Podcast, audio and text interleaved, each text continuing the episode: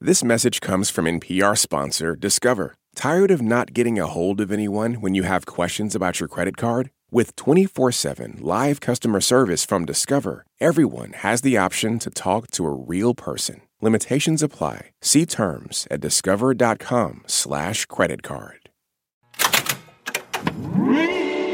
Hello, hello. I'm Brittany Luse, and you're listening to It's Been a Minute from NPR, a show about what's going on in culture and why it doesn't happen by accident.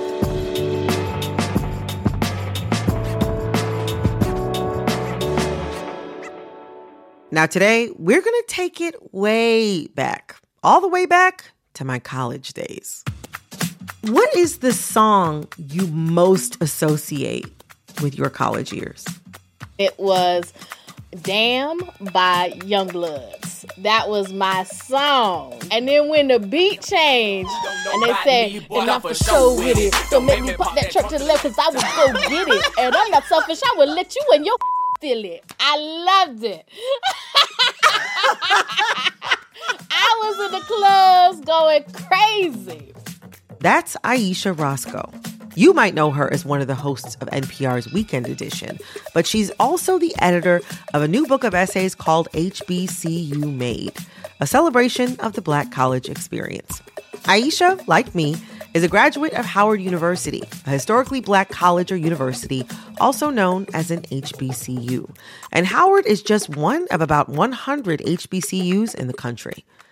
Chatting with her about this book was like a mini homecoming. Ayesha and I attended Howard around the same time, so we likely went to some of the same parties, knew some of the same people, and we definitely ate at the same dining halls. What was your order on Soul Food Thursday? Oh, definitely. I, I, mean, I just got the fried chicken. I was into the fried chicken. I would get the hot sauce. But what size did you get? Did you trust the macaroni and cheese? I'm not a big size person. Don't make me hang up. You're not a size person. What does that mean? Mac and cheese is okay, I, but I'm not eating that. I'm definitely not eating no greens. You're from North Carolina? I'm from North Carolina. No greens. Look, no, I don't like the greens. Now, even though I will never get over the fact that Ayesha doesn't like greens, that difference points to the diversity of the Black experience that makes HBCUs so great. I sat down with Ayesha to talk about the book of essays, what makes the culture of HBCUs unique, and where we can see their influence on mainstream American culture. Ayesha Rascoe, welcome back to It's Been a Minute. Yes, I'm so glad to be here. Oh my gosh, it's always a pleasure to speak to a fellow Bison. And yes. honestly, you being a fellow Bison, a fellow graduate of Howard, was one of the things that made me so excited about joining NPR. Oh, thank you. It's absolutely true. It's absolutely true. And I think that kind of speaks to something that we're going to be getting into today the sort of like enduring tie of HBCUs. Now, college enrollment is down generally and also down mm-hmm. among black students but there's been a surge of applications at hbcus specifically. And you and i both went to howard in the aughts yes. you know maybe 15 20 years ago. Maybe something like that. Maybe something like that. So you can call us in a way trendsetters for yeah. the next generation okay? Exactly. you could yes. you could. Yes. When i would tell non-black people that I was going to Howard. Mostly only older, I would say older people understood the significance. Yes. But why do you think HBCUs have gotten so popular, more popular recently? I mean, I think Beyonce, Homecoming, like I think that was a mm-hmm. huge moment. Coachella, you ready? Let's go get them. You had her putting her stamp of approval on it. Then you had like Deion Sanders going to Jackson State and like when you look at a different world the show, which mm-hmm. I mean so many people in my book talk about, they look so cool, they were having so much fun, like all this stuff.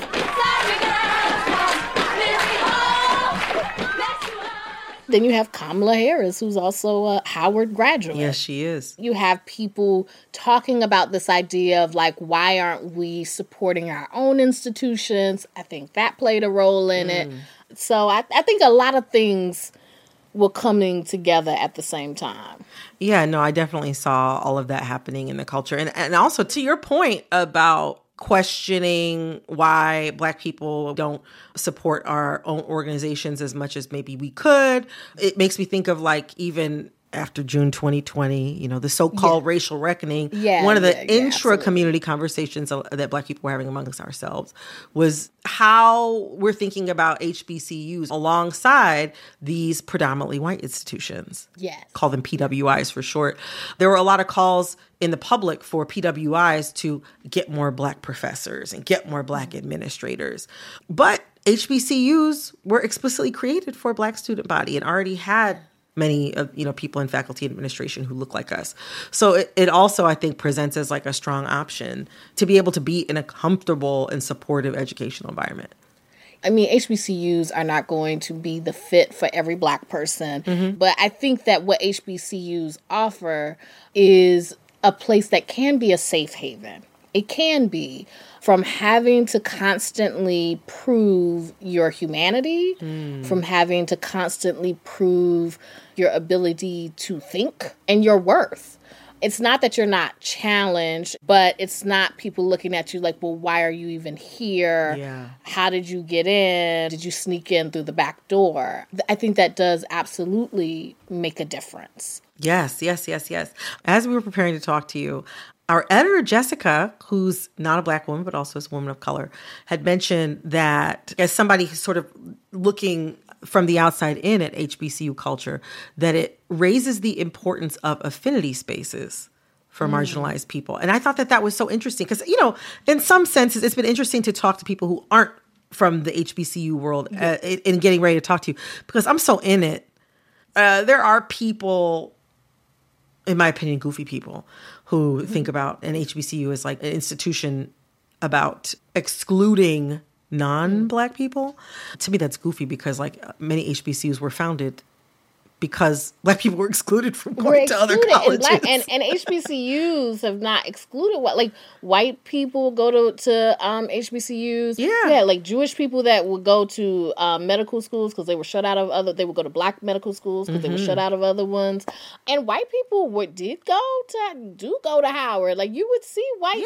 people there. Like they were yeah. all, you were, they're always allowed you know, it was like they were always allowed. Exactly. The difference is there were literal schools, Ivy League. Didn't allow us. Ivy League that y'all love so much that were literally saying, don't come, you can't come in. People of all ethnicities and all racial backgrounds are allowed to come to Howard. Allowed. And there are some HBCUs that over time have gotten yes have become you know I have a majority white or a sizable white student body but i have been thinking about how remarkable and incredible it is that HBCUs are a space that began as the product of exclusion. And over time, they've become, as opposed to the place that you have to go because mm-hmm. you can't go someplace else, you're not allowed to be someplace else.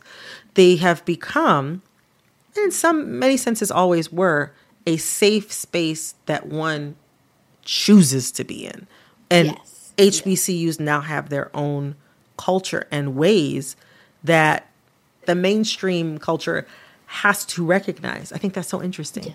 Yeah, no, I, I, think it's amazing. And then you see, I mean, look, even Angelina Jolie's uh, daughter, Zahara, she's now at yes. Spelman. She just crossed as a an AKA. As an AKA. You can see that people are looking at HBCUs not as just like a place you have to go, but a place where a lot of people choose to go. One of the biggest misconceptions I have found when talking to other people about HBCUs is that people think that they're not diverse. They think, oh, all black people are there, so it's not a diverse environment. Which, when you say that, you're telling on yourself, by the way, because you're saying that you think all black people are the same. So I just want to put that out there. yes. But my experience at Howard was, it was just one of the most diverse environments I've ever been in. And I live in New York yeah. City. Like I had classmates from all over the country around the world, all shades, faiths, cultures, speaking different languages. Yeah. I had a very specific experience being at Howard in DC, which is a very international city. So it may have been different at a smaller school or something.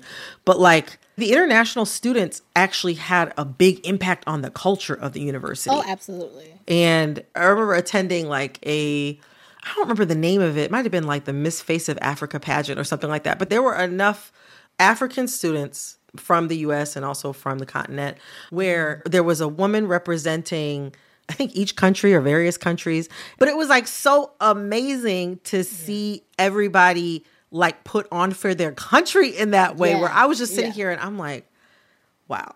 And as a result, I had a lot of really incredible intra-racial conversations that really just expanded my understanding of just how varied black people's experiences are. I wonder like do you have a memory from your time at Howard that kind of just like broke your brain in terms of understanding how diverse the black experience is? To me, like coming from Durham, North Carolina, then going to Howard, you know, seeing black people from all over the country, you know, waving different flags, doing different dances. I mean, even dance hall was new to me. I didn't know about it. Well, shoot, I didn't know about go go. I didn't, you know, it was all different to me. So seeing all of that, I'm like, okay, there's a lot of different type of black people, and like the way people interacted with their blackness was interesting, and it taught me a lot. Like black people come in all different viewpoints. I remember there was a protest. George Bush W. Bush came to the campus. I might have been there. So he came to the campus, but they didn't tell us he was coming Yes, I remember. Because they knew people would be upset. Uh-huh. This protest and everything. And then a Washington Post person, he wrote a column about it, but it was a black man. He wrote a column about Oh, it. I know exactly who you're you, talking about. you know who I'm I talking about. I didn't want to give the name. talking about. I, I didn't want to give the name. I understand. I understand. But he said that Howard students were protesting because they couldn't get to their chicken I remember. because it was oh Soul Food Thursday, and he said they couldn't get to the, the their chicken. I remember. I remember. And so obviously, as you know, Howard students, we were offended. And I remember talking about it in class, and there was this girl in the class who was like, Well, I don't understand why everybody's so upset because black people do like chicken. and I was like, Oh, there are a lot of different types of black people. I will never forget. I was just like, there are all sorts of people here. I did. Ayesha, I appreciate that that was the moment. that was the moment. You said, oh my gosh. I'm like, there are all kinds of black people. oh my gosh. That is a beautiful, beautiful. I remember, I think I got put off of sociology as a minor because I went to a 100 level sociology class. And somebody said something about how after Hurricane Katrina, she said that she prayed a rosary for the people who are suffering, but then after that, that they should just get it together. I was oh like, I was like, like you said, I said, you know what? That is so interesting. That is such an interesting thought. But I mean, I will say there were times where I was completely stymied by something ridiculous that somebody had said, and I was really sitting there almost ready to pull my eyelashes out, like, God, mm. why did you place me here? But there were also so many moments where that would create a dialogue in thinking about that and thinking about the diversity within you know the black experience that, that one could be exposed to at hbcu there's also like another side of that. I have this theory that when you control for one identity among a group of people like as in how hbcus for the mm-hmm. most part control for race all the other intersecting identities can become more pronounced. Mm-hmm. And in some ways that can be freeing. Like i remember when i went to Howard how much I enjoyed identifying as a Midwesterner, as a person from mm. Michigan. I was just like, oh, and like, or identifying as like a, a reformed, recovering theater kid. Like, it was just like, oh, that's like a nice quirk about my personality that I, I hadn't been able to use previously to define myself because. Mm. I was around a lot of white kids a lot of the time. And so it was like I was one of a, you know, of a few black girls around and that was kind of the thing. And so th- I think it can be a source of pride, but also another thing that I remember from my HBCU experience is things like misogyny, colorism, classism, oh. homophobia, way more pronounced. I didn't have the experience at home of dealing with a lot of patriarchy. Going to Howard was a big wake up call for me. Oh, really? Yeah. I had I had all the patriarchy at home. yeah. So I didn't really have it so much. So I went to Howard and I was like, oh, it was like leaving one environment. So I'm like, okay, well, I'm not the black girl here, but I am definitely a woman, and that means something. It was like once that sort of like the, the black question was off the table, this other stuff was all way more pronounced for me. Yeah. And that also came up in some of the essays in your book as well. Talk to me about how you and some of the other writers that are featured in your book experienced those isms in your HBCU experiences. One thing, and I think because I am a journalist, I didn't want it to be a puff piece. I wanted it to be a love letter, but with the understanding that love can be complicated. You can love someone enough to be critical of them because you want them mm. to be better. And so you have people like Michael Arceneaux, who yes, also went also to, Howard, Howard, New York Times bestselling author, who's mm-hmm. a gay black man who talks about how he dealt with homophobia at mm-hmm. Howard and and I really wanted that perspective to be there because that's also a part of the black experience but it's a part of the black experience that has not always been embraced and you know Nichole Perkins who went to Dillard she's yes. an author and, and poet and mm-hmm. she talks about some of the respectability stuff I think the respectability thing is it was people telling you this is what you need to do, right? To get by in the world. Thankfully, I'm glad that people have challenged that status quo. Yes. And then don't even get into the sexual politics that was, you know, of this girl's fast, this girl's a hoe, this oh girl, you my know. Gosh, let, yeah. And then and none of it stuck to the guys. And, and it was interesting reading Nicole's chapter of the book because, you know, she went to Dillard, which is an HBCU in New Orleans, and she was talking about how kind of retrograde it was that the women who lived in the dorms had a curfew that was earlier than the men.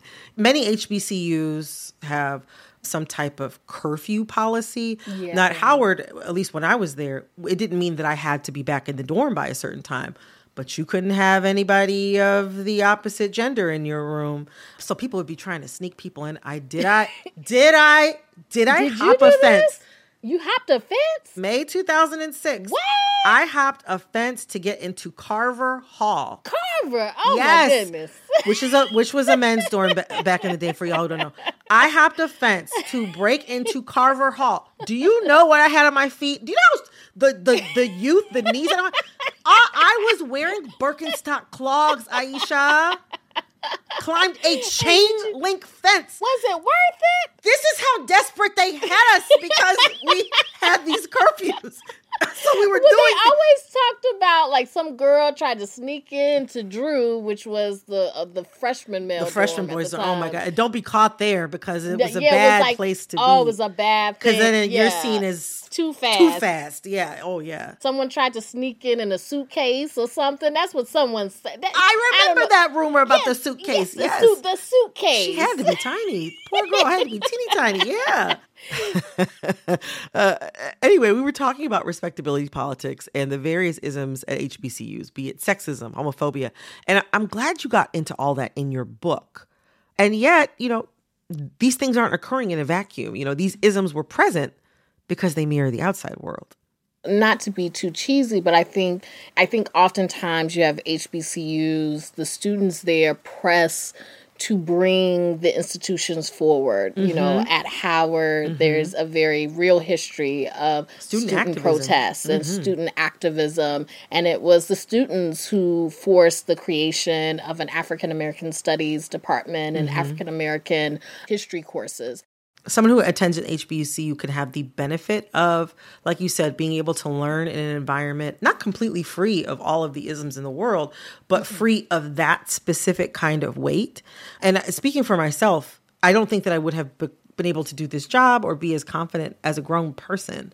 I don't know if I'd understand as much about the world as I do if I had gone to college in a different environment. But I also think about there's a big historical weight for many Black people to attending college you know, maybe when your parents or grandparents wouldn't have had the opportunity to get an education at all. On my dad's side, both of his parents are HBCU grads. They both went to Rust College where they met in Mississippi. But on my mother's side, you know, one of her parents didn't finish elementary school and the other one finished at eighth grade because a lot yeah, of people had to yeah. work or, you know, families didn't have money for college or went into the service or whatnot.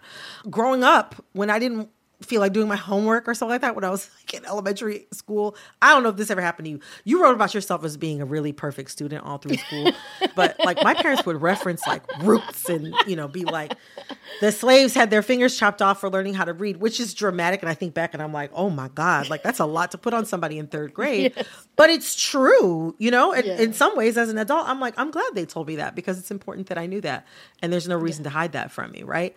But yeah. with all of that understanding and history of the meaning and the weight of college at a PWI, not everybody's coming in the door with that experience or with the knowledge of that experience. Yeah, I think it's a shared like even though black people are not monolithic, there are certain shared dynamics where I think you don't have to explain why this is a big deal.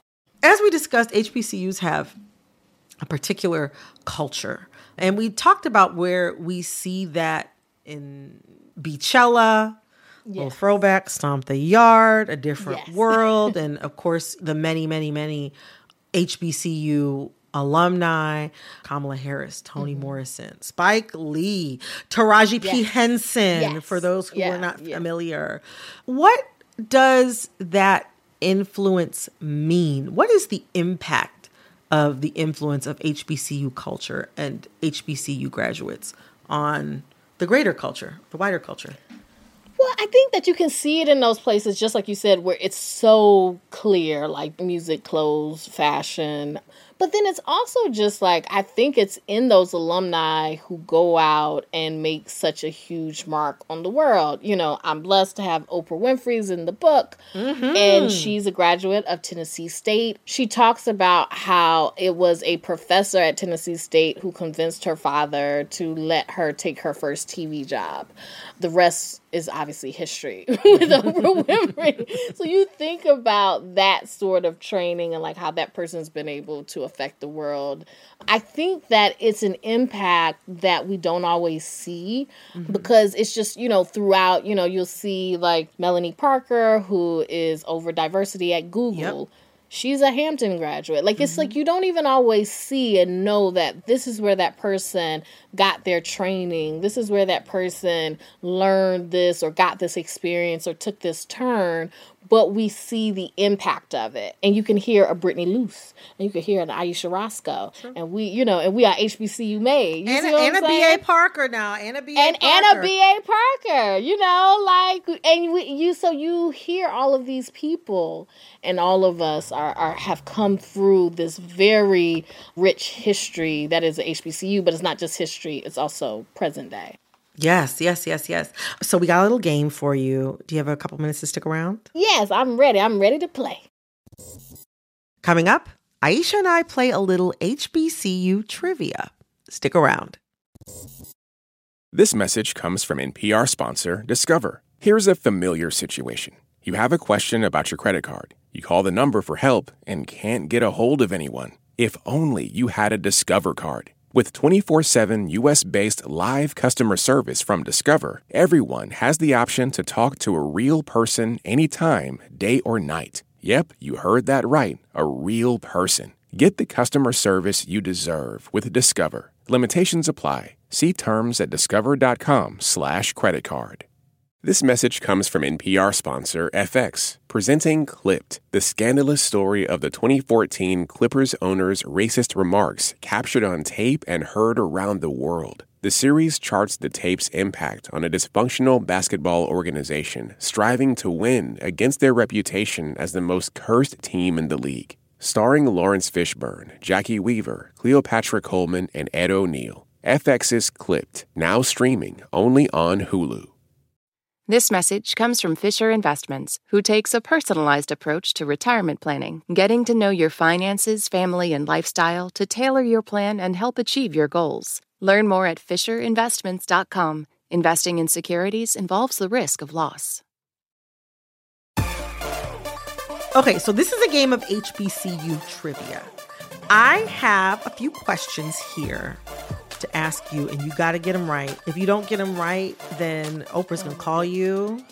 she's gonna she's gonna give you a talking to. Oh my goodness! Ooh, I don't know about this. I might not get these right. Let don't let see. Oprah down. Don't let her down. Okay. All right. First question. What percentage of black judges in the United States attended an HBCU? Is it A, 30%, B, 50%, C, 70%, or D, 80%? Okay, I think I've given out this quote, so, but I'm really bad with numbers. So I think it's 70%. It's a whole lot of judges went to HBCUs. You're going with 70. You are right. It is a whole lot, but it's actually D. 80%. You was up there. You were up lot. there. That's what I was thinking. Was it 70 or 80? It's a whole lot. 80%. Isn't that wild? 80%. That is crazy. Yes. All right, next question. Which state has the most HBCUs in the country? A, Georgia, B, mm-hmm. Florida, C, mm-hmm. Alabama, or D, Texas? I thought it was North Carolina because we got a whole bunch of them. They ain't even one of the choices. That was actually my thought too. I'm already off track on this one. I'm going to say, I'm going to say Georgia, but I could, but that may not be right. Georgia. Georgia. Well, unfortunately, I'm texting Oprah right now. The answer was actually C, Alabama.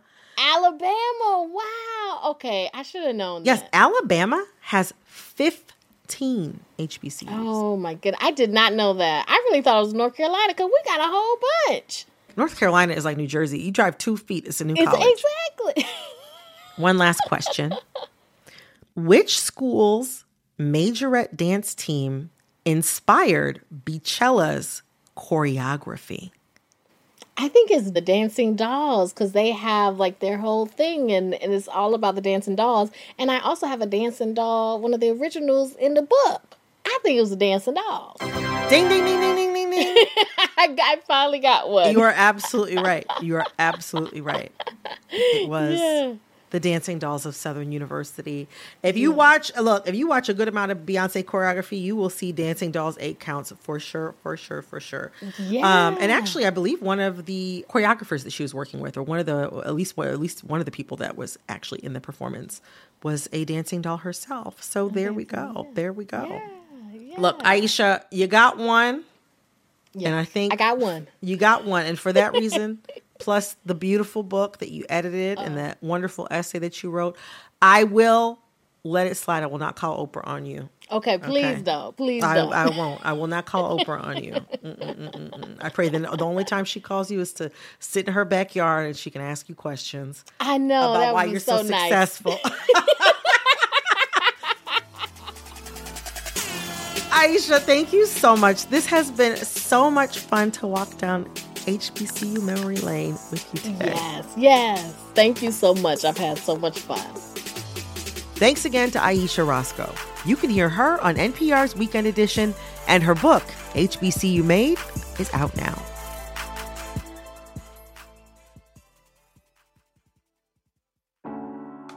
This episode of It's Been a Minute was produced by Liam McBain. This episode was edited by Jessica Placzek. Our executive producer is Veralyn Williams. our VP of programming is Yolanda Sangweni. all right. That's all for this episode of It's Been a Minute from NPR. I'm Brittany Luse. Talk soon.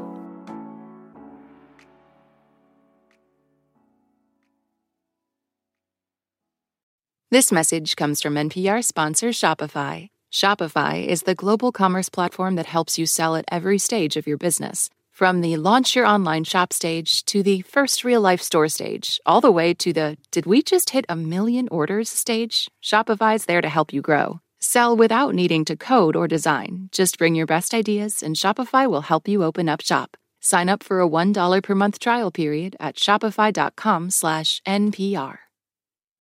Support for NPR and the following message come from Rosetta Stone, the perfect app to achieve your language learning goals no matter how busy your schedule gets. It's designed to maximize study time with immersive 10 minute lessons and audio practice for your commute. Plus, tailor your learning plan for specific objectives like travel. Get Rosetta Stone's lifetime membership for 50% off and unlimited access to 25 language courses. Learn more at rosettastone.com/npr. On this week's episode of Wildcard, comedian Bowen Yang says you don't have to feel bad for falling short on mindfulness. I get in my own way by like over privileging the present. That's so interesting because everyone wants to be in the present. I feel like being present is overrated. I'm Rachel Martin. Join us for NPR's Wild Card podcast, the game where cards control the conversation.